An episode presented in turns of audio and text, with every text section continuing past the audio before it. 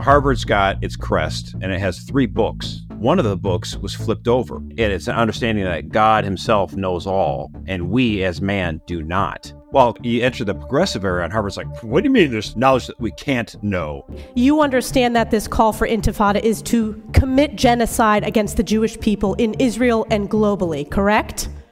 Can you but not say here that it is against the code of conduct at Harvard? We embrace a commitment to free expression, even of views that are objectionable, offensive, hateful. Why does this matter? Why do we care what's going on? The frightening thing is that these people, so divorced from reality, they run all our institutions.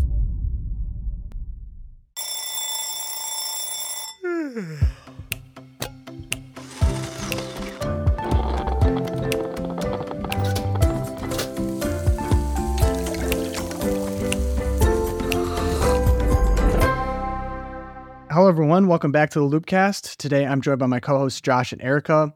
And yes, you saw the thumbnail. We will be talking about the downfall of our once great Ivy League universities as Harvard has backed their president after some very controversial statements in Congress. But first, I'm going to ambush Josh, okay? Erica knew this was coming. Josh did not.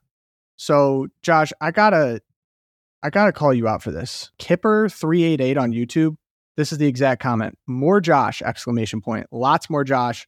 Of course, I realize he is utterly busy, but I wish he had his own podcast. No, I have never met him, nor am I being paid.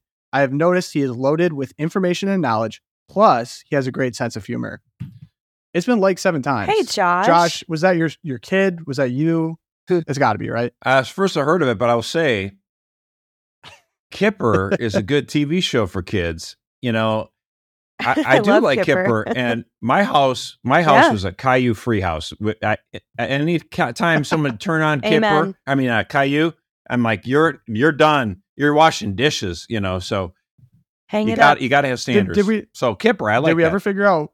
Did we ever figure out why Caillou was bald? Was that ever explained? Hey, that's the only thing that kid's got right. Not gonna criticize. All right. So, all right. So we move into uh, Harvard now. Josh, please cool it on the, the burner accounts going forward. But we move into what's going on at Harvard.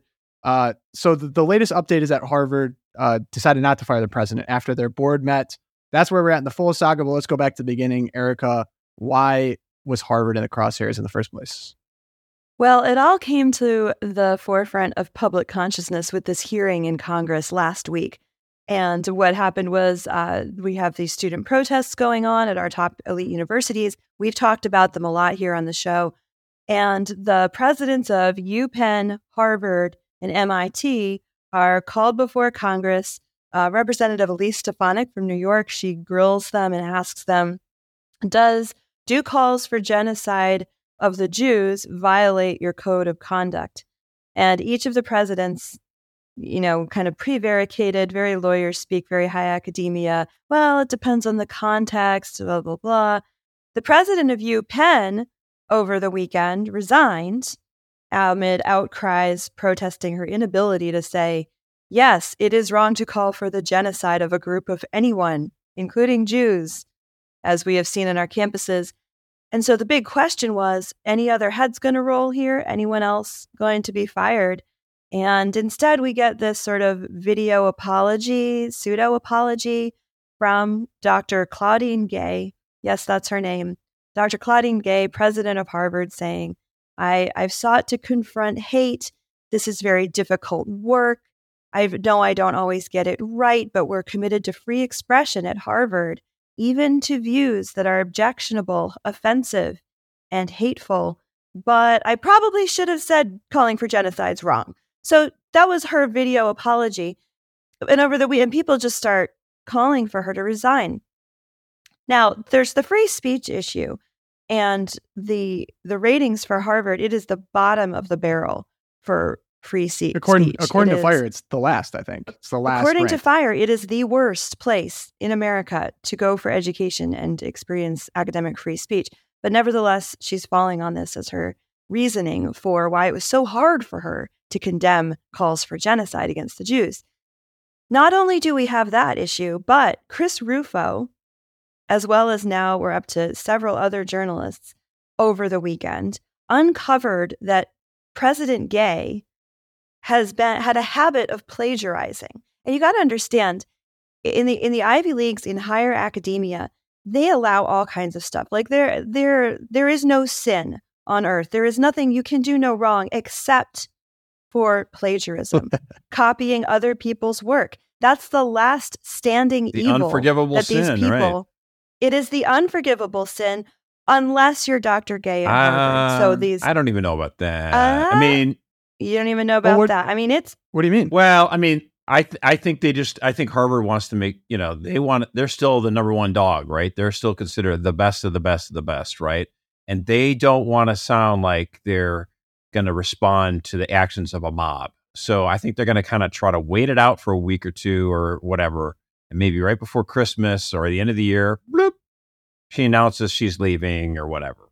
I, I just... Off to a cushy D E I position probably in the private sector. But I mean, this whole controversy though is very fascinating because Saturday Night Live did a whole skit on this. And instead of lampooning oh, these man. college presidents who couldn't muster the words to say, yeah, calling for genocide is bad, obviously, they decided, Saturday Night Live, in their infinite wisdom, decided to try to make fun of the, the Republican lawmakers who just asked the question, you know? And in fact, actually, did you hear about this?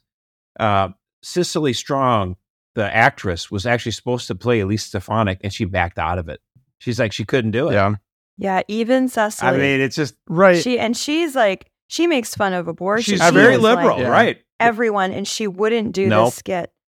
Just very telling. Even if just for, you know, being a smart comedian, knowing that this was not going to be funny. Objectively the not funny. Part funny about those, right. Because the the, uh, yeah, the, the funny part about it is, laughing. Exactly, they do like, it as a cold open. So it's in front of a live audience and no one laughed. Yeah, I mean, I've never true. seen a cold open where it was, was flat. No, because yeah. it was so like, who, it was like who watched that event and then decided this would be the humorous angle to take, not the fact that people would say, that you shouldn't genocide. So I'm talking about the race. Death of comedy. Conservatives have an opportunity to step up and actually be funny because the other side has forgotten how to do it. Yeah, and we'll get to our Lady Ballers review. Uh, two of us have watched. I don't know if Josh has watched yet. But one one interesting thing, so I wanted to know specifically about Claudine Gay, and I looked into her background a little bit because I wasn't surprised that the U Penn president stepped down because she's a white lady. And many of the donors to these universities are Jewish. And so you basically have a gun to the head of these institutions of like someone's head needs to roll. Otherwise, you know, money's gone. But Claudine Gay is a little bit different because she's she's a black woman. She was, by all accounts, a D E I hire. Most of her uh, a, her thesis was actually written about. Um, sorry, not thesis. It was an order. What was this, Erica? Her dissertation. The dissertation was about this is for the PhD. Race, power, politics. One. Like it was, it was everything you'd imagine out of a D E I person. But so I found this really interesting investigative report on her, and this was actually done in twenty twenty-two. And I want to credit uh, the exact author because it was done so well. Um, and we'll have it linked. But it's by this guy Christopher Brunet, and it was is titled "The Curious Case of Claudine Gay." And I wanted to kind of see how she got to this position, what her background was. And so it turns out that she's been the common thread in uh, scandals involving Jeffrey Epstein, uh, Weinstein, uh, Dominguez, Enos, and Fryer. So for those names that's maybe less familiar, which Epstein and Weinstein are, are tough already. We're, we're starting off there. We know who those are. We know who those are. But basically, she was a part of a cover-up for a fabricated data set. So back to what Erica was saying about like the, the cardinal sins. There's actually investigative units at universities to look into uh, the data sets used by their academics, because if they're false, I mean, it's, it's, it's on the university, right? So they people, don't want it, their bad name. It's on yeah. the university. Mm-hmm. Exactly. It could totally denigrate the name and it could actually harm the value of the university. So there was uh, a whistleblower that came forward saying that this guy, Ryan Enos, in the government of department had falsified a data set. And Claudine Gay was actually in the department at the time, uh, by all accounts, aware of this. And she didn't do anything. And so because someone fell on the sword for this, she was elevated quickly to a leadership position. Yeah. Uh, eventually, she was elevated again to the president of Harvard, but she started off as the dean of faculty, I believe. Um, so she kind of continued to rise, rise, rise. Um, and she's kind of got stink on her for they gave Jeffrey Epstein a phone in an office at Harvard. She was involved in that. Um, there was a young e- economist, by all accounts, like the most... Uh, Uh, prolific economist, young economist in the country, maybe even the world, this guy, Roland Fryer, African-American man. Uh, she forced him out uh, because his economics uh, went against all of her dissertation. So you go in deeper and deeper, you find out, okay, problematic. Harvard, by elevating, problematic, of course, but Harvard putting their priorities first because she became the first Black president of Harvard. Uh, and she's ran a very, like a D E I uh, gang, essentially, by forcing out people that disagree. Harvard's putting that to their forefront. So does it surprise me that they were unable to, you know, say, no, we're not going to jettison the Jews. And yet at the same time, if you say, you know, fat or overweight, that's actually a part of something that can get you disciplined. It's considered or harassment. Misgendering someone, misgendering using someone. The wrong pronouns. No, but I, I think the broader point is they've lost their way, right? Because liberalism is anti-reality, so they're no longer grounded in reality. And I think that gets more towards like, what is the point of universities? And at some point, Harvard was separated from what the purpose of a university is. Okay, so, right? I mean, first I want to step on like the diversity hire claim, you know, and the thing is, we have to be careful about this. We want to try, you know, sixty years ago, it was only got white guys like me that were getting positions uh, of prominence. I understand that. And so you want to try to be open and welcoming of other people and other backgrounds, other faiths, you know, that's fine to an extent. You just want to make sure you don't make the mistake of saying, we need to have somebody in this position that's new. That's th- Then you get people like Sandra Day O'Connor are appointed to the Supreme Court because you need to put a woman on there. And then she ends up being terrible, you know, so you got to be careful. Yeah, may she rest in peace, but, uh, you know, so you got to be careful about that. Now, of course, you know, Harvard used to be a religious school, you know, when it started, what, four hundred some years ago. And it's obviously drifted far from that. It believes in the religion of today, right? The progressive, uh, modern religion. My friend used to say Harvard really embraced modernity when they changed their seal. So Harvard's got its crest with the slogan Veritas, which is Latin for truth, and it has three books, okay? Now, when they first used this symbol many, many, many years ago, one of the books was flipped over, and that represented the knowledge that humans, man, could not know because, you know, there's so many things that are just not revealed to us, and, and it's an understanding that God himself knows all, and we as man do not. Well, of course, uh, you enter the progressive era, and Harvard's like, what do you mean there's knowledge that we can't know? It's just we just don't know it yet. So they flip the book over. And so all three books are up. And, and that to me is like the the hubris of man to think that, that there's no limits to our capacity to know everything. And and and now in, when you enter in the more progressive era for, you know, even more the, the more modern era, there's a discussion about this online. I think I saw Sean Trende and some others talk about this, but that because of the G I Bill, you still had people with blue-collar backgrounds that would end up being PhDs and teaching at Harvard up until like maybe the nineteen nineties. But now, over the last twenty-some years, it's all people who have very elite backgrounds and don't really have a tangible everyday experience with what I would call normal working class Americans. And so it's just become untethered from any kind of, you know, reality at this point. Right. Yeah. And I think the frightening thing is that we were having this conversation in the virtual office here at Catholic Vote yesterday is, is like, why does this matter? Why do we care what's going on in the upper echelons of Harvard? You do you, we'll keep, you know, homeschooling our kids and building our own institutions. Well, here's the problem.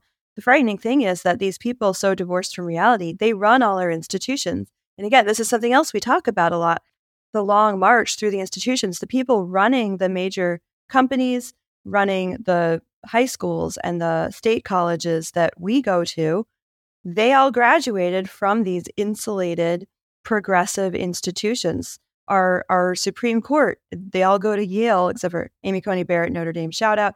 They all they go to Yale and Columbia and Harvard, and our all of our elites who actually govern us in a practical manner, the way the things that affect us practically, they come from these institutions. Right. Where I think a recent poll at Wall Street Journal was saying only twenty percent of students in Ivy League institutions identify as conservative, and that's higher than I thought. That's not Well, it is higher than I thought. I was shocked. But not reflective of the general population, not even close. Well, then actually, though, the diversity, to your point, Eric, I think you brought up a great point. Like, in terms mm. of what does diversity mean? Like, people today only think of diversity as skin color or identity, sexual identity or something like that. And I remember when I, I thought John Paul Stevens was a super liberal Supreme Court justice. I couldn't stand him.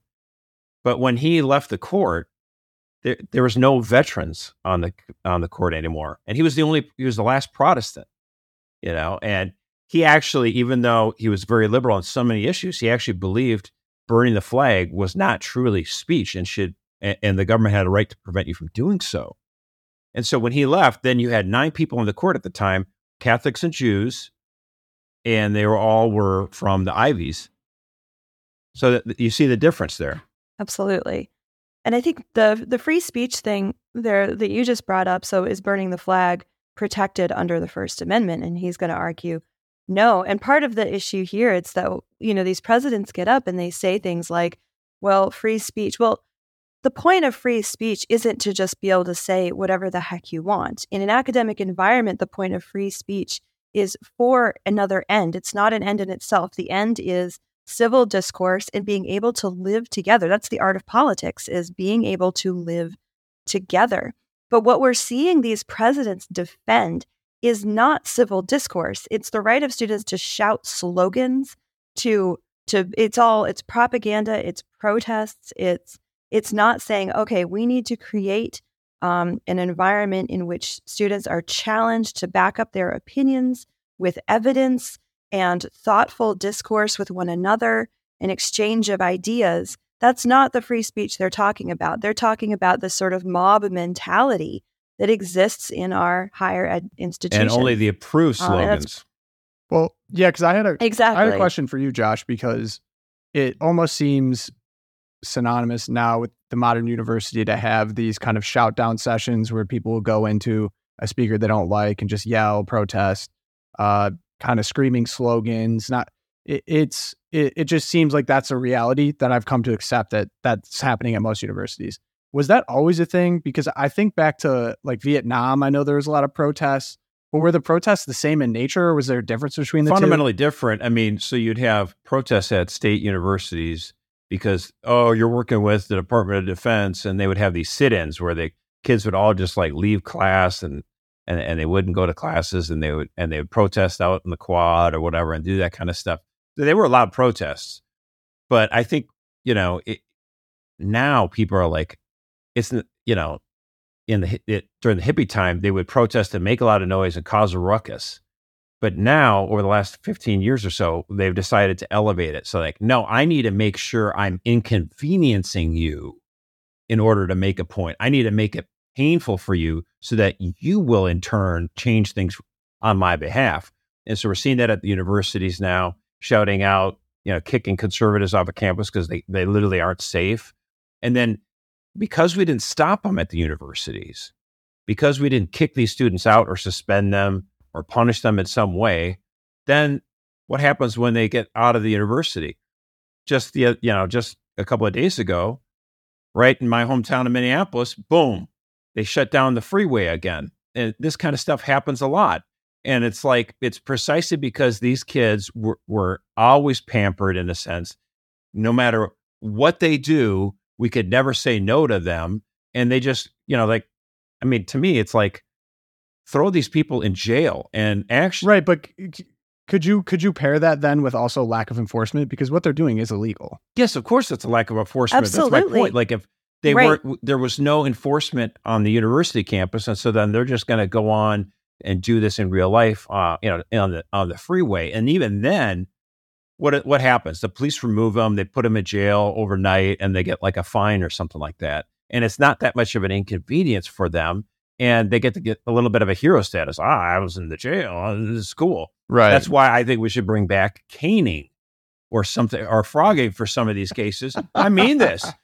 It would be it a would deterrent. Be a deterrent. It's like, wait a minute, sure. I might get hit by a stick or something like that. You know, and bring out the bobbies with real actual police sticks. The stocks. You know, make it public make them. Go, I don't uh, think I want to do this.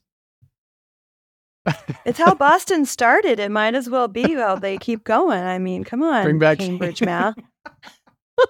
that's that's a quite the suggestion. Uh, so I, and another governor. thing I want to. I just, if I could just interject, I want to also say that this lack of enforcement that Josh is talking about at the student level, it's what we're seeing now at the highest level. I think with President Gay, that you know, if you go, if you went through the comments on social media defending her and her plagiarism, it was just astonishing to read some of these D E I, you know, top tier professors at different. So, well, in her culture, plagiarism doesn't exist because resources created for the community can be used by the community. And this sort of like the the standards that, yeah, no, Wait, you can go read them. Look at Doctor Carol Swain, Man, who was pro. Why wasn't that around was, when I was in college? That would have been sick. People were trashing on her saying, I know, right? Like, hey, someone created it. It's just community property now. Yeah. This sort of like total, it's, the, it's the power rules play. don't all apply means, to all, her. All, by all means necessary. But that's kind of the thing too. And, and all of my research on her, she's been elevated to leadership positions, even though she's remarkably unproductive in terms of academics. And she, right, she's published eleven papers in her career. Rem- and I mean, that's... the papers, one of the papers that she published, her entire data set again was, was um, the method was improper. So there's a huge uh, footnote saying like, hey, this wasn't done correctly. So the only thing that she's technically responsible for in academia was done incorrectly. And she's been elevated, elevated, elevated. And she's used those positions to force out people with actual talent, actual work ethic. No offense, but on academic terms, Roland Fryer is absolutely prolific. He belonged to be, he deserved, deserved to be at Harvard. He deserved to have tenure. He was removed. So it it's like, it's it goes back to what Josh always says, like it's about power. She knows how to manipulate the power. And she's using one of the most powerful tools we have right now, which is this D E I uh, empire, basically, to use the race card to push people wherever you want. I mean, if these people didn't have double standards, they'd have no standards at all. I I think just screaming hypocrisy is kind of, until you're blue in the face, is kind of stupid, but it is still important okay. to call people out. I agree with that. It's important, and this is this is my question, and, and this kept coming up in my mind after I'm hearing all this. So Harvard, clearly, for the past couple of years, has not been pro-free speech. I mean, anyone who's been paying attention to this, seeing like what they do to people with the gender stuff, what people do Uh, with all the sensitivity, the different intersectionality areas you can offend people, like that's all hate speech and harassment, according to Harvard's code of conduct. But when it comes to actual genocide of the Jews, it's not. So when people were calling out Harvard, they're like, how could this possibly not be uh, illegal, essentially? But in my mind, I'm like, aren't we kind of playing their game a little bit? Because we're just choosing something that we don't want to be said, which, like, of course, that's a horrible thing to say, but it also, if people want to give the Palestinian perspective or whatever, according to free speech law, you know, up until I, I, that's why I was thinking about this. I'm like, uh, yelling, I have a, there's a fire in a movie theater, or I have a gun on an airplane. What, where does that land in terms of free speech? And then also, is it even worth calling out these people as hypocrites? Because they're just like, they've found ways to justify saying what they want to say is okay. And then other ways to say what they don't want to be said. It's okay to clamp down on that. Yeah, I mean, here's by the thing. Completely different set of rules. As Americans, because we have so many different peoples from all over the world that live in this country, we tend to get, you know, and we have the rule of law, we have the Constitution, which it would be really great if we'd follow it. But we, but we have this idea of the rule of law instead of rule of men, and we're not just like a, you know, a common ethnic background, right? And so it becomes necessary then to say, well, here's the principles that govern our society. The First Amendment, right to, you know, free speech, freedom of assembly, freedom to practice your own religion, all that kind of stuff. And the Second Amendment to back it up, bang, bang. But the thing is, we got to move away from this kind of concept of absolutism, okay?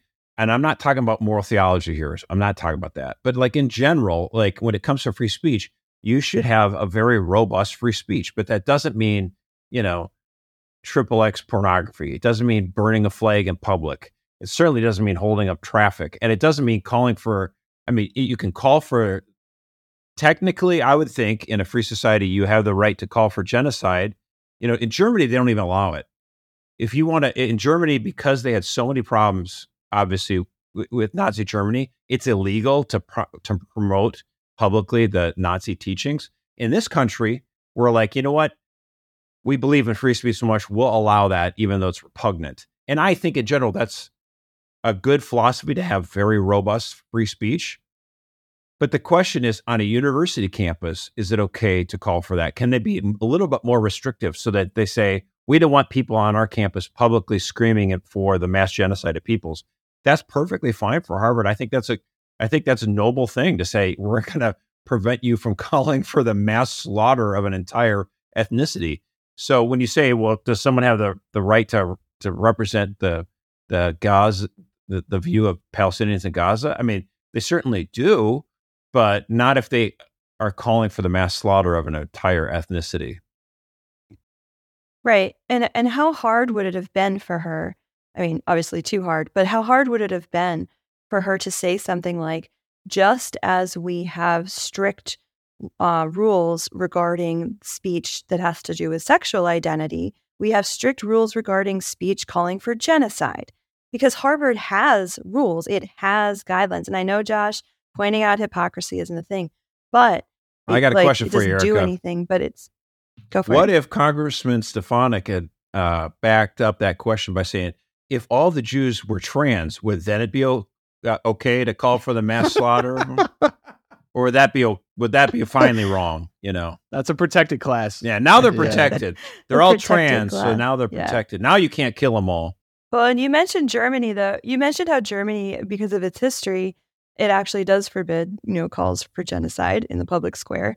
Uh, more power, or to even them, any prom- promotion wonderful, of Nazi materials. You know, you can't have the swastika right. or anything. Right, you can't have the flag or swastikas. Right. I mean, uh, there was a wonderful piece, a chilling piece in the Free pa- Press this past weekend. I'll link it in the show notes, showing the the parallels between what's going on in America's elite universities now and what was happening in the German universities in the nineteen twenties, so just a hundred years ago. And this this one author um, who himself ended up leaving Germany, Julian Benda, in what he called the, the treason of the academics, great title, um, he accused the intellectuals um, of his time of dabbling in, quote, the racial passions, class passions, and national passions, owing to which men rise up against other men. And he was saying how the papers and the publications, the journals, the dissertations that came out of nineteen twenties Germany were actually used to then practically engineer the Holocaust, the Nazi uh, takeover of German society. And the, the piece points out how you have these sort of D E I equivalents in pre-Hitler Germany laying the intellectual foundation. And that just brings me back to my point that it's easy to say, okay, Harvard is a clown show. It's just a, you know, we can ignore it. We just don't send our kids there. We can build our own little communities to, but we don't have to go outside of them. But that's not true. Well, and if we watch true. history, it comes for all of us. We, sh- it's we should true, not send our kids so there. They are a clown show. But the point you're trying right, to make, don't send your kids to Harvard. What I w- which I agree is that doesn't mean. What's the point I'm trying to make? We don't get to ignore them because they do make a difference, unfortunately, whether we like it or not. I'm going to call the D E I office and get my mansplaining yeah. complaint in. But, but, no, but, you're but right. Harvard gets how much money from the government right now? I mean, Harvard is getting billions of dollars from the U S government. Billions. And a lot of U S policy is determined by places like Harvard. So it's not like we can't ignore this and say, oh, go build a new college. It's like, well, let's stop giving money to these places. That's why I like Steve Bannon's proposal to start taxing these endowments, you know. Heck these, yeah. I mean, it's, oh, it's, I'm, I'm all for that. It's such a joke. I mean, Harvard University is like a hedge fund that teaches classes. I mean, it's just ridiculous. Its endowment is fifty-one billion dollars. fifty-one B billion dollars. Why don't they send some money to the Ukraine? Endowment at Harvard. Yeah, exactly. Seriously. Come on, guys. They're the ones calling for uh, it. Uh, but but I think maybe the one thing about this whole saga that I think that is the real point, uh, I, I have an issue with like the corporatism and the corporate speak that has infected almost every area of life, it seems like, where a human being wouldn't be able to sit there and be like, yeah, it's wrong to call for the genocide of the Jews. I know that they're asking about Harvard policy, but if no one in the Harvard organization, including the president, would be able to articulate that that is wrong and reprehensible as a human being, we almost have this weird like muzzle on everyone there, they where they feel like they can't just speak as a human being or talk as they want to talk because they have to say the right thing. They don't want to offend the, the wrong people. I just want to get back to where people felt authentic. And I, I think that people are getting there. And a lot of independent, um, I see it a lot in independent media now. I mean, you look at Tucker just started his own network, which is awesome. Even the free press, think about how great the free press has been for people that want, you know, a, a authentic Jewish perspective on events that have been going on. I mean, free press start seems like it started at the right time. But if at, in, it's the same thing with, um, there was an expose uh, that, um, shoot, I'm blanking on the name. He was with uh, Veritas, uh, Project O'Keefe. Veritas. He's not like O'Keefe, James O'Keefe. O'Keefe. Yeah, he just did an expose on I B M. Someone sent him a leaked meeting. President of I B M got in front of the entire all of the leadership uh, from their D E I person who asked the question, who of course was a white woman, uh, asked about their diversity uh, quotas in uh, leadership, which of course is illegal because that's discrimination based on uh, employment-based discrimination. But he got out and said, well, I want our employment at the leadership level to reflect exactly, eventually, the percentages of different races and then also sex in society. So he said, we need to, and I've fired people for not getting them there. So we need fifteen percent of leadership to be Black. We need this percentage of leadership to be Hispanic. Hate to break it to you, Asian Americans are not uh, a, a protected class anymore. They're not a minority in tech, so we don't care about them. Um, This was said. Yeah, he to said everyone. That literally in the interview. It was the most shocking illegal. I mean, there has to be a lawsuit following after that, but this is I B M. Well, the feds went after Tesla for that. Right. They're for, all for over being... Tesla for whatever. Yeah. It reminds me that I, I forget joke. The stand-up comic who said that, but he said, you ever notice how the D E I diversity hire stuff never works in sports? You know, there's no one at the, right? at the front offices of the N B A saying, gosh, we just have too many Black men. Maybe we should get some white guys yeah. out here. You know, maybe we'll... We should reflect society Here's what we'll better. do. Yeah. He said, we'll mandate, you know, two white guys in every N B A team, no matter what. And he's like, I'm open, I'm open, I'm open. And an it's Asian like, yeah, dude. Eric, I know you're open.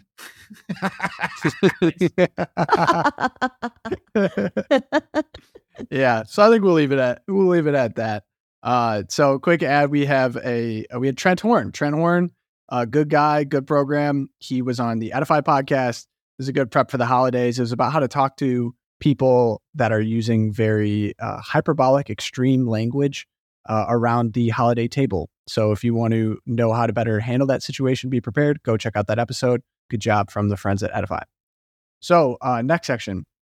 The, and this has some real implications. And it's kind of the first of what seems like many coming, but there was the first post-Dobbs abortion restriction lawsuit in Texas. So in Texas, there was an abortion case Uh, from a lady named Katie Cox or Kate Cox. She was a Texan who was eighteen weeks pregnant with her third child, and it had been revealed the child had trisomy eighteen, also known as Edwards syndrome. So she was uh, suing Texas for the ability to get an abortion. I know there's more. It's kind of nuanced. It might not. It's not actually that simple, and I want Erica to explain it fully. But she has actually fled to Colorado to actually finish the, the abortion, which is sad. Uh, but this is going to have impacts for a lot of states that have uh, post-Dobbs abortion restriction laws. So, Erica, what was the exact case with Kate Cox? It was a little weird. Yeah, this is a tragic case. Um, obviously, anytime a woman feels like she has to kill the child inside her because the child is quote unquote incompatible with life, which is not necessarily true for trisomy eighteen. It is a it is a dire diagnosis. Many children who have trisomy eighteen don't make it to birth. Uh, many more don't make it to their first birthday. Uh, but nonetheless, that's not a reason to kill your child, obviously. So that being said, the Texas law that restricts abortion, it does have allowances for the health of the mother. And her doctors had told her that to carry this child to term would compromise her ability to have children in the future. Whether or not that was a, a, a rightful prognosis for her uh, or was motivated by other political implications kind of became clear as the case wore on. So she went to re- ask for a court order uh, saying that she fit the exemption under Texas law that she could abort the baby after um, the, I believe it's the, the heartbeat was detected, right? What, she brings this request to the courts and a lower court, so this would have been uh, the county district judge, Maya Gamble. She, instead of saying, yes, you fit the bill for the exemption to the Texas abortion restriction, she instead chose to temporarily restrict the state attorney general and other state officials from enforcing Texas abortion laws against hospitals and doctors who would have performed the abortion on Katie Cox's child. Now, the Texas Supreme Court comes, and notice the subtlety there, right? She didn't say, okay, you fit the bill, you're exempt from the abortion restriction, you may go get an abortion in Texas. She said, I'm going to restrict the law itself and the people enforcing the law. That's key. This is an activist move. So the Texas Supreme Court comes back and restores the state's ability to enforce its own laws. Um, but it didn't put an end to the lawsuit, to the to the litigation going on. And that's also important, because if you read the progressive media, if you read the mainstream media, you will see headlines like, Texas mom forced to carry dying baby. Or you will see abortion for uh, re- woman forbidden from aborting child, you know, dying child. It, this is the outcry from the left was so great that, oh my gosh, they're they're harming the life of this. They're they're threatening the life of this woman. The baby's going to die anyway. And even from conservative, quote unquote, thinkers like Ann Coulter. Oh, oh my goodness. Can, can we stop calling and her Ann that, Coulter please? Comes out with, let's, okay, let's stop calling her a conservative thinker, okay. Please. My You're gosh. Right. Ann Coulter, you see, but, uh, whatever she is, okay. Loose cannon. So she's gone off. Ann Coulter's gone off on pro-lifers lately. She's blaming pro-lifers for everything now, yeah. you know, and yeah. and she she blamed us for the twenty-two midterm election, you know, the disappointment. And then she also blamed us in, with regards to Ohio. She said, she said, pro-lifers are going to wipe out the Republican Party. And so she popped off on this case. She went to Twitter. Or X, I still call it Twitter to me. And she and she said she was agreeing with this Texas woman, saying it's this baby is incompatible with life. Why are pro-lifers being so stupid with this? And I was so happy to see the response by pro-life hero Rick Santorum. He was awesome. Yeah. He said he shows he shows a picture of his daughter Bella. Meet my incompatible with life daughter Bella. Her Her docs put her on hospice at ten days old. Other countries may have higher survival rates than the U S because they treat the baby, not the diagnosis. Every kid deserves a shot at life, not to be brutally dismembered for not being perfect. So kudos to Santorum. Beautiful response. And and there have been awesome responses all over the internet. Just, again, like, on the one hand, the case wasn't even saying that. If you actually look at the case, the reason the Texas Supreme Court came down and ruled, quote unquote, against the woman was had nothing to do with the merits of the case or, you know, the is she does she qualify for an abortion? Well, one would Texas say law? one could it say was, it's not even about against the woman. It was against the ruling from the judge below. Exactly. It wasn't even like, yeah.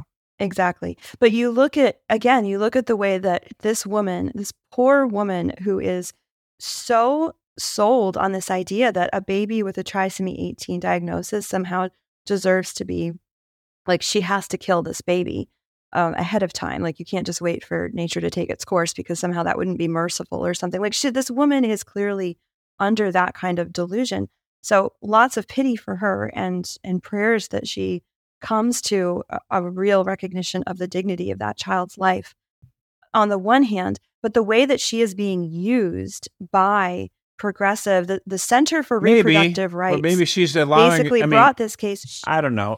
Is she being used or is she a willing participant? I mean, it seems like she's on board. Okay. Willing participant. The A P they used for their, Peter Wolfgang pointed this out on social media. The A P and the the mainstream media, they're using this picture of her pregnant oh, in a disgusting. black shirt, cradling her, her belly, and they're pairing it with these headlines like forced to carry.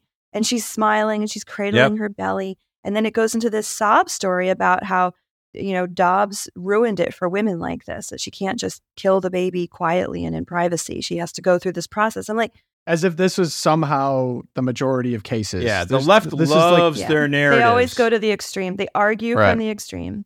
Yeah, and it, it is sad. And you know what, not to Illinois as well, there was finally, finally, uh, there was such finally an aggressive news. piece of legislation that was making pregnancy resource care centers basically illegal. Uh, and it was finally reversed. And to think that Yeah, it was basically reversed because they sued, and the attorney general realized he was going to lose, so he he says right, he won't force it. Right, because of course, it. right, of course, like like these dangerous centers that just give diapers and care to women. But it's sad. I'm really actually sad for this woman specifically because she is going to have a lot of trauma for this. Even if she's a willing participant, even if she's not, whatever the full case is, that abortion is going to scar her permanently. And I'm sure she's going to think back about it, as many women do that have had abortions and now have to live with that kind of guilt. And it's sad that the contemporary answer to these women is that it, they should be happy about the ability to do this. They should be, this is central to being a woman. It's the ability to do this, this if freeing. possible. This is somehow freedom. And the true, I think, place that we need to work to is to make this unthinkable for a woman, that there'd be so much support available for someone in this situation that they would actually be accompanied upon. And people have had stillbirth children. People have had children that maybe didn't even have a diagnosis before that died somehow early. And that's like, that's another traumatic experience. I think the true thing would be to accompany her and give her support throughout this experience, not tell her to kill her child and then she's off to be able to do whichever, whatever she wants. This is going to live with her for the rest of her life. And, and the way that she's supported right now could make a huge difference for how she feels going forward, as opposed to the answer, kill it, you're free. It, it's just yeah, and disgusting. I, I will drop in the show notes a couple of resources for women, for families who have had a difficult prenatal diagnosis um, or a terminal illness for one of their children, um, because there is that support. It does exist. There are communities of of women and families who have gone through this and are ready to walk with we you. We should offer it. I think what you, you two are talking about is great, but we just have to understand as well, though, that there are men and women both who have hard in their hearts. And you do have to pray, but sometimes it's not a lack. In this case, this woman in Texas, I don't think it's a lack of resources. We could give her everything she wanted, and she's not going to, unfortunately, change her mind. So Uh, you, you do. That's where. That's why the prayer component to the pro-life movement is essential. We need to pray that God can move uh, the hearts of men and women who've been hardened. Tone shift. Uh, I watched Lady Ballers pretty quickly. Erica, I know you just watched it. Josh, I don't know I if you're there. I watched it last night just for you. Been traveling. Sorry. So, Erica, what did you think? You just saw it. It's fresh. Okay, so for those of you who are not like Daily Wire junkies and you don't know what Lady Ballers is. It's the Daily Wire's new full-length feature film making fun of, mocking the trans uh, women in, in girls' sports. So it's the premise of the movie is there's this down-and-out high school basketball coach, total failure, his family's falling apart, and he, he wants to relive his glory days. So he gets back together, his old state championship team. They're all grown men now, and he... They all pretend to be girls and they go compete in this like pre-Olympics trial tournament. And it's just, it's just, it mocks every facet of woke culture. It's, it's very loose, very free. I mean, it, it was fun. I had a good time. Definitely would rather watch Jeremy Boring be a down and out basketball coach with a trans team than uh, like Adam Sandler, for example, in anything. Disagree. But No, I know, Disagree. I know. I, I don't like Adam, Adam Sandler. Sandler is the goat. I like Adam Sandler comedies, too. Yeah, but, but it, it was a good laugh. It was a good laugh. It was basically clean. It was, yeah, yeah, it was a probably. good time. I know, Pogo. Ish, yeah. It, Ish. it. Uh, I actually was surprised how much they pushed the. I did appreciate the like reporter thread. Spo- spoilers, by the way, if anyone's planning to watch yeah, this, spoilers. probably skip the best part this. was Michael Knowles. Uh, best part. Yeah, yeah, that was funny. But the, the reporter thread about reporters having no values and being absolutely savages was pretty funny to me personally because I found that to be very true. The journalists, yeah. uh, but yeah, they did actually push that a little like raunchier than I thought they would go. Just that yeah, uh, as a, a whole, raunchy. it wasn't it wasn't terrible. Um, but w- one thing really came to mind. First off, in terms of quality, it's just as good as some like Netflix comedies that I've seen. Uh, the acting was oh, pretty yeah. solid. Uh, so even just there was already better than I expected because this is their first kind of foray into it. I really didn't have super high hopes, but in terms of quality, right there with a lot of other stuff, honestly, made me laugh more than a lot of, you know, big production value stuff that I've seen. Uh, and then also just the, I mean, this is the most obviously funny concept that has been a part of our lives for the past, I don't know, ten years or something like that. And no one has made fun of it except South Park, and now Daily Wire is just shocking. Like even comedians aren't touching this until like as of recent. And what is more funny than a man playing in a woman's sport and dominating? I mean, South Park had a, a, one of their, their best episodes where they had a, a really jacked dude with a beard uh, become a woman and just destroy everyone. But even the thing with South Park is those are cartoons. It, there's still a little bit of a separation from like having actual humans with names and likenesses portray the, how funny this concept is, because you're staking yourself behind it now. So I think it's actually important that we have more things like this because people have the courage to actually do it. Um, I think it was a good first try. I, I was, I was entertained. Uh, I'm I think it'll probably improve if they continue to do more of them. There was a few things like some minor, if they would have just maybe done a script review a few more times, maybe tighten it up a little bit. I thought it was a little bit long. Yeah. And then some of the editing, there's like odd gaps at certain points. You're like, what's the pause for, guys? But yeah, yeah, but I again, agree. First for a try, good first shot. I don't want to, I don't want to talk shot. too down on it. And then I think there was not, here's the, the other thing too. And I, I hope they aspire to this. Erica may disagree, but I, I'm a big Adam Sandler fan. I think that uh, some of his movies are just absolute classics. I mean, you go back to the like the best thing Happy he Gilmore. Ever did was the Hanukkah song. I'm sorry, Hanukkah That's song's it. good. It was all downhill from uh, there. The Happy Gilmore was Come awesome. On. fifty-first Dates is a classic. No, it's terrible. But the one one that. movie that I thought actually had a little bit of a comparison is the movie Click. If anyone has seen it, and there's a moment in the movie Click. So the movie Click is just super goofy. I mean, just slapstick, slapstick yeah. out there. And then there's a moment in Click where it just hits you like a train, and it came out of mm-hmm. nowhere. And I still think about the scene where he kind of realizes that his life has passed him by. And Adam Sandler, of course, like is pretty unique. I don't know if there'll ever be another one, but he's able to, some of his movies, able to put moments in that just completely stick with you. Like I still think about some moments from his movies, and it comes out of nowhere because he hits you with the slapstick comedy, and then all of a sudden it gets real.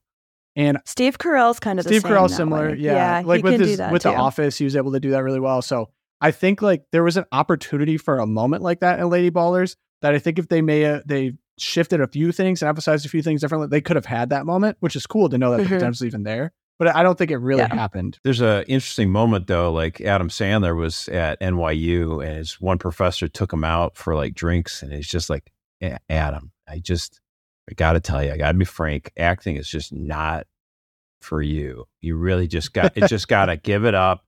Yeah, it's not going to happen. And Adam is just like, you know, okay, all right. Well, then, you know, ten, fifteen years later, Adam's out with his boys. They're all drinking, and he sees this same professor. And instead of coming up to him and sticking it to him and just calling him out, he goes, come, says the professor, come here, have drinks with us. And he's like, this is my professor. He took me out for drinks. He's such a nice guy. He had such an opportunity to totally oh. dunk in your face. And he was magnanimous about it. And it was just kind of, so, That's I mean, awesome. I do like Adam Sandler as a person too. Uh, you know, it seems like, you know, for that story, just nice guy overall. So want to give him a shout yeah, out. Okay. It, My estimation good, of him just rose. Good. Uh, that's a cool lesson too, I think, because that probably motivated him significantly Absolutely. To, to be who he was. And so yeah. instead of using that as like, I hate you, it's like, oh, thank you for that. Almost like you gave me the fuel that, you fueled me enough. And then to be magnanimous, I think is the best comeback, because it's like, I made it and now I don't need to be vindictive or nasty. So yeah, shout out to Adam Sandler. Oh, love that. I love Adam Sandler movies. We're moving to the Twilight Zone now. Uh, Erica, you're up first. All right. We're going to go with more free speech questions. Oh boy. I was, I was torn between Taylor Swift as Person of the Year. I'm not going to talk about Taylor Swift being Person of the Year, but if you want to hear more, I would highly recommend Peachy Keenan's Substack. She has an evisceration. She's the best. White female liberal culture. I got to read it. A, that sounds good. Uh, cameo by Taylor Swift. So, yeah, you got to go over to Peachy Keenan. I'll link it. it. It was great. And I can't even touch her uh, amazing rundown of what happened there at Time Magazine. So I'm going to go with satanic idols in the Iowa State Capitol. Oh, we have. oh, I know. So at the, the state capitol has a winter holiday display, which in the past has approved a nativity scene. You know, great shocker there. And there's Christmas trees, there's snowmen, there's Saint Nicholas, or not Saint Nicholas, just Santa Claus. This year, the Satanic Temple of Iowa did not ask for permission to put up an image of Beelzebub or Behemoth or whatever they want to call him, Baphomet. They were invited by the State House Decorating Committee to bring an, an idol dressed in. We have evergreen and red ribbons. And this little idol is right by the main staircase, and it's the head of the goat with the big horns, and everyone, it's Satan. And again, this was the the reason was that, well, we we've approved the nativity, which is they have to ask for that permission every year. So we also need to include proactively the Satanic Temple for being the Satanic Temple. They're wrong. And that's not the necessarily the Twilight Zone element here. Twilight Zone element are all of the local paper Des Moines Register op-eds in support of the Satanic Temple.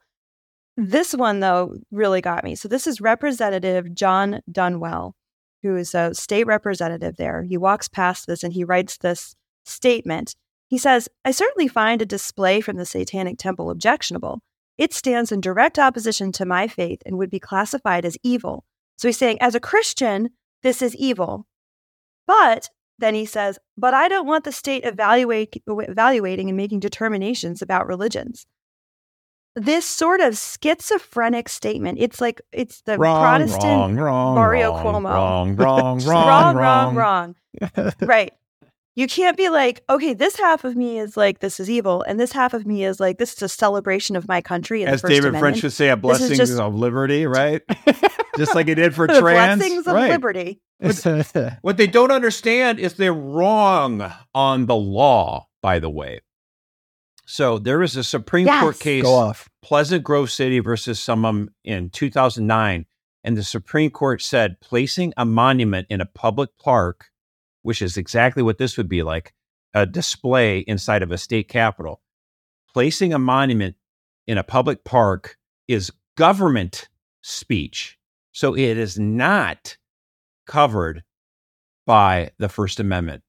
So the state of Iowa one hundred percent has every right to exercise its own government speech on its government property. You do not have a First Amendment right to have every viewpoint represented. No. You are wrong, wrong, wrong, wrong, wrong, wrong, wrong, wrong.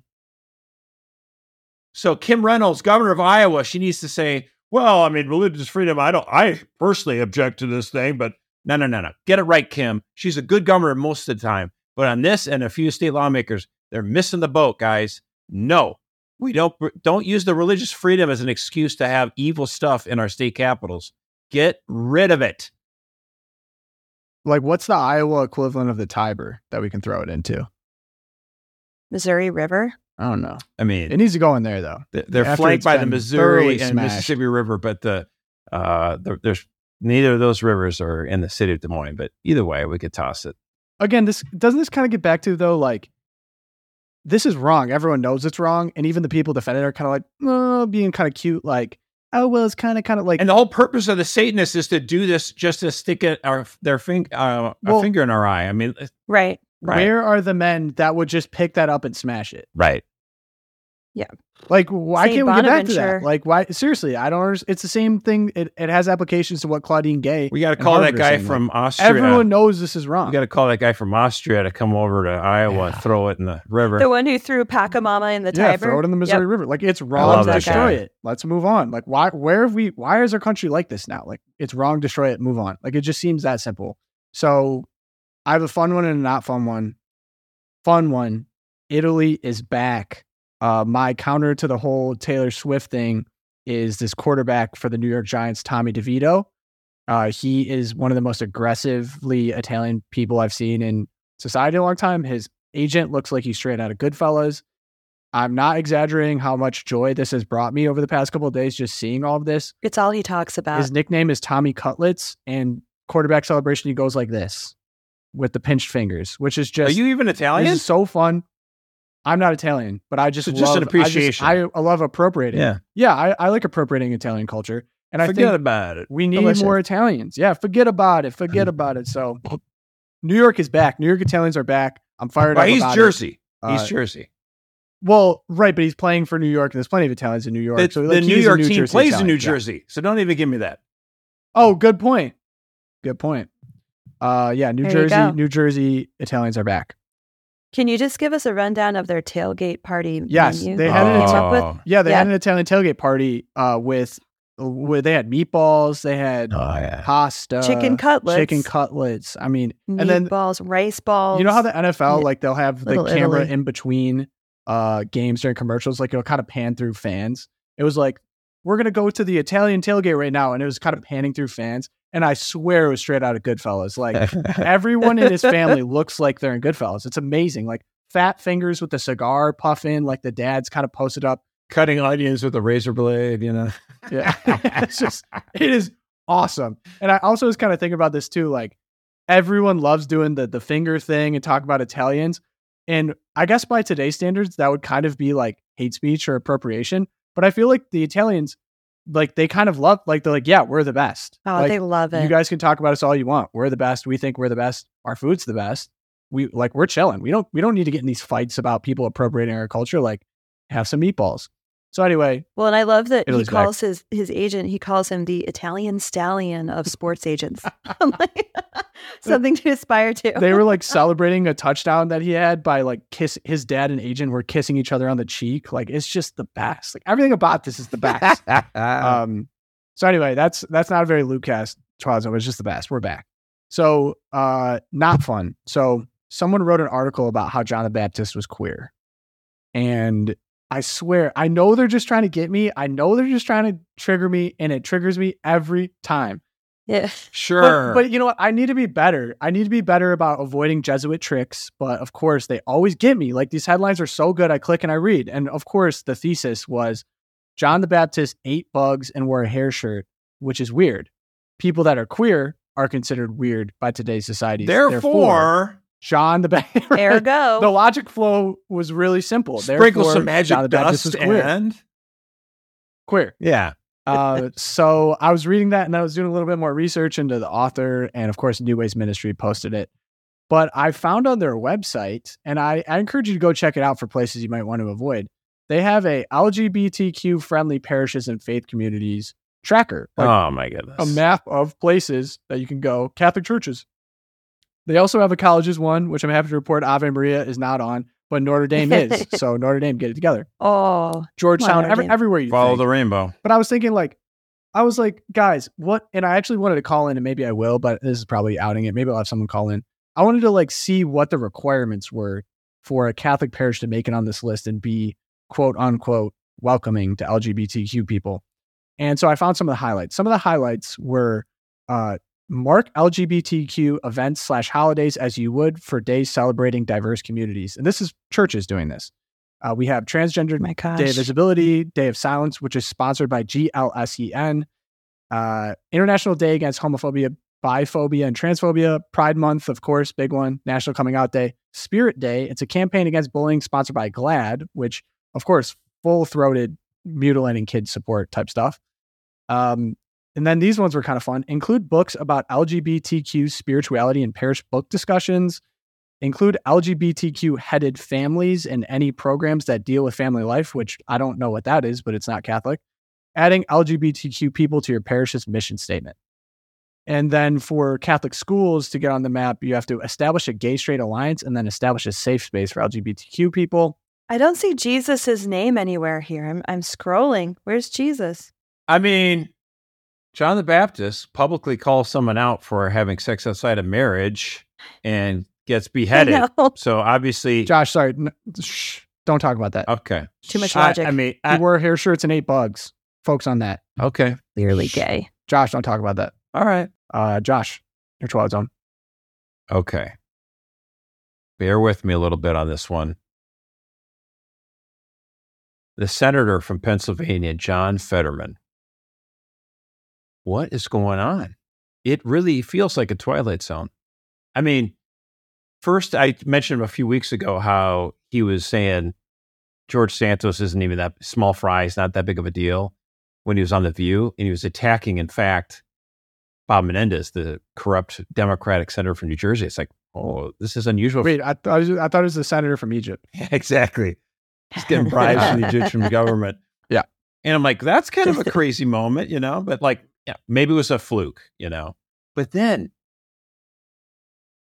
now he's attacking other Democrats Again, John Fetterman, the entire Democratic Party, not singling out a corrupt senator who was bought off by the Egyptian government. No, no, no, that's, that's, that's easy, right? That's easy. Fetterman says Democrats, he starts calling them out. You got, you're going, he says, you're going a little too crazy here by opposing border security. He said, I hope Democrats can understand that it's, that it isn't xenophobic to be concerned about the border. It's responsible. It's a responsible conversation, and Democrats should engage. I'm like, whoa, that's interesting. He goes further. This is, this blew my mind. He actually brought a, vi- a visual understanding of what's happening with the crisis at the border. So many hundreds of thousands of people showing up. He goes, I haven't met anyone that can give me a real crisp, cogent solution or easy solution on it. Well, what do you, he says, well, what do you do when you have roughly a city similar to the size of Pittsburgh coming up to the border? I was just like, what? John Fetterman? Now, okay, now hold on. I know he's still going to be crazy on L G B T stuff and he's pro-abortion. I'm not saying he's great. I'm not saying he's a hero, but what is going on? Like, he's attacking Democrats for opposing border, border security, and Democrats are like, shut up. What are you doing? Quiet. Stop it. Sit down, John. I was really critical of this guy, but maybe he had a stroke of genius. I mean, that's the kind of evidence that we try to bring to the Loopcast. Like, okay, so there have been two hundred seventy thousand border crossings in the last eleven months. Oh, that's the size of Pittsburgh. So, let's just point that out. You're like, oh, this is so rational. Yeah, that logic flows better than, speaking of people in the party attacking, did you see Kevin McCarthy's comments about Republicans? I did not. Right after he abandoned his post. So he's he's not, I think he's stepping down. Yeah, at the end and of the year, he's got to cash in on the lobbyist stuff. Of course, but this is, of course, hurting the Republican Party, the people, and the people that elected him to represent them throughout his term, in which he's abandoning them. Right. So he said at a gala that... He said the Democratic Party actually looks like its constituents. They're diverse. The Republican oh, Party looks like goodness. the oldest country club of all time. Kevin oldest, whitest country club of this. all time. Yeah. Oh. We have hit the twilight oh, zone. We are my officially in it. Goodness. Like, the Democratic Party isn't just, I mean, he's looking at the Democratic Party for being racially representative of his party. It's like, well, wait Probably. a minute now. The Democratic Party is is a step ahead of the G O P in one sense. They actually represent their voters. What an idea. Right. You know, like I, t- I bring this up to people that they don't believe me, but John McCain was running for reelection back like in oh six or oh eight or whatever it was. Uh, oh, it must have been oh six. It was before president. So oh six or something like that.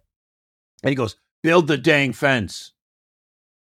He had all these ads in Arizona because Arizona Republicans like, dude, we got a problem with the southern border. And he goes, I'm going to build the dang fence.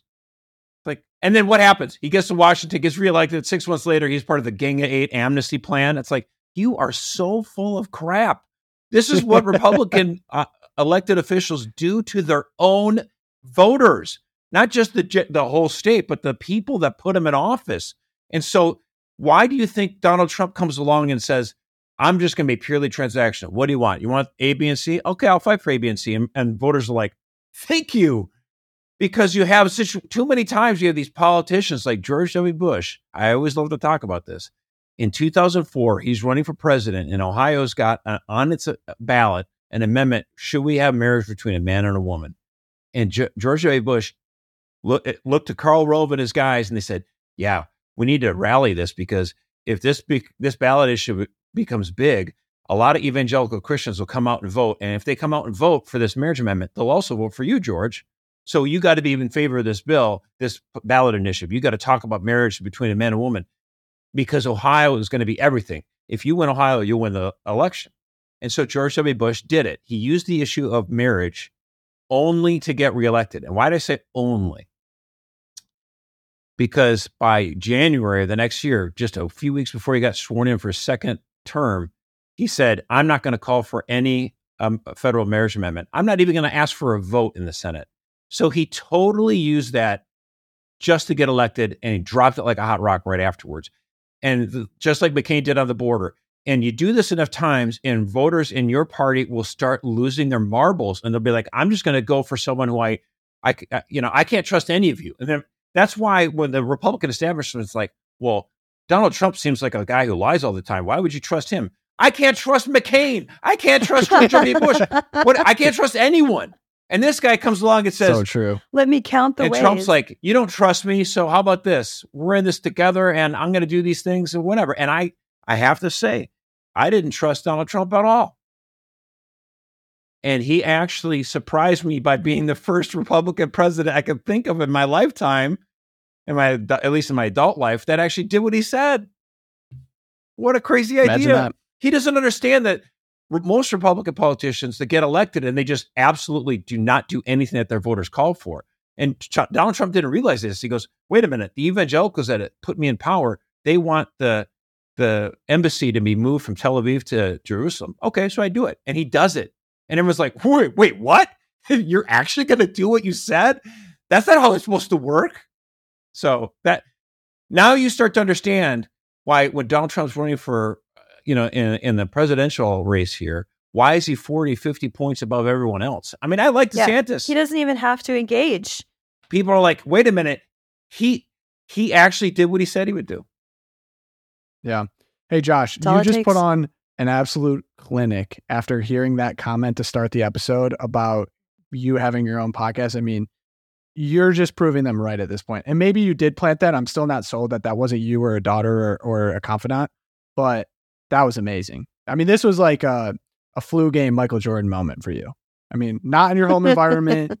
You're in Chicago. You just pulled up and just crushed it.